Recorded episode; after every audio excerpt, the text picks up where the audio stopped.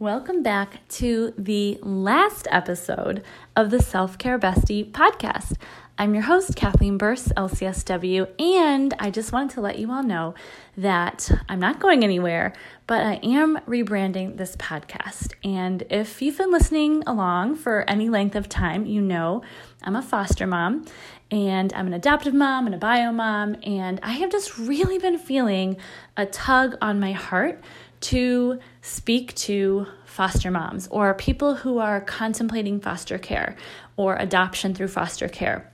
It's just something that is so near and dear to my heart, and I really feel called to give resources to and provide support to moms who are going through the roller coaster of foster care or the foster coaster as we in on the journey affectionately call it. So I just wanted to let you know um, you can still listen to all the old episodes of the Self Care Bestie podcast, but everything from here on out is going to be the Fearless Fostering podcast. And I hope that you'll stick around.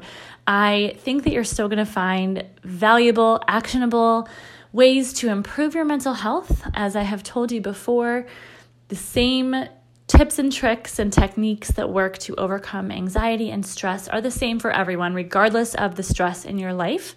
I'm going to be sharing just a little bit more personally about my foster care journey, and then I'm also hoping to get um, a lot of foster moms and adoptive moms and adoptees and caseworkers and lawyers and just a whole bunch of people who are all the players in foster care and adoption to be guests on the podcast um, and to come on and just share their experience and share their wisdom with us.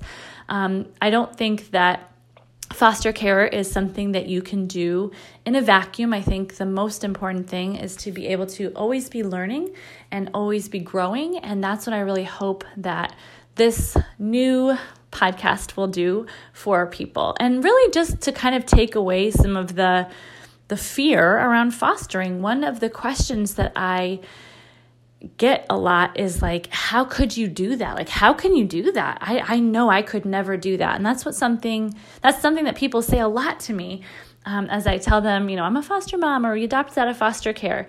And I totally understand where they're coming from, and I totally understand the heart behind that question. And what they're really saying is sweet and kind and a compliment. But I do think that a lot of times fear and anxiety is what stops people from fostering, and there's such a need for foster moms and dads and families um, in this country and around the world. In America alone, there are 440,000 kids in foster care right now, and 114,000 of them, approximately, are waiting to be adopted literally right now, need an adoptive placement. So, my heart is just so on fire for the Ministry of Foster Care and just, you know, the kids who are waiting and the parents, the moms and dads who are suffering and trying to get their lives back on track. Um, you know, our foster care journey is still ongoing. Um, we did adopt our son in June of 2020, this past year. Um, we are still fostering his bio sister right now and hoping to adopt her too, but COVID has made a mess of the court system, so uh, it's probably going to be a while. Um, but I want to talk about, you know, again, not only my foster care journey, but so many others because uh, so many other people have so many different experiences and they are so valuable to hear about and to learn from. So, if you know foster moms or adoptive moms that you would like to have featured on the podcast, I would love for you to let me know. You can reach out to me on Instagram in my DMs at Fearless Fostering, or you can contact me on my website, fearlessfostering.com.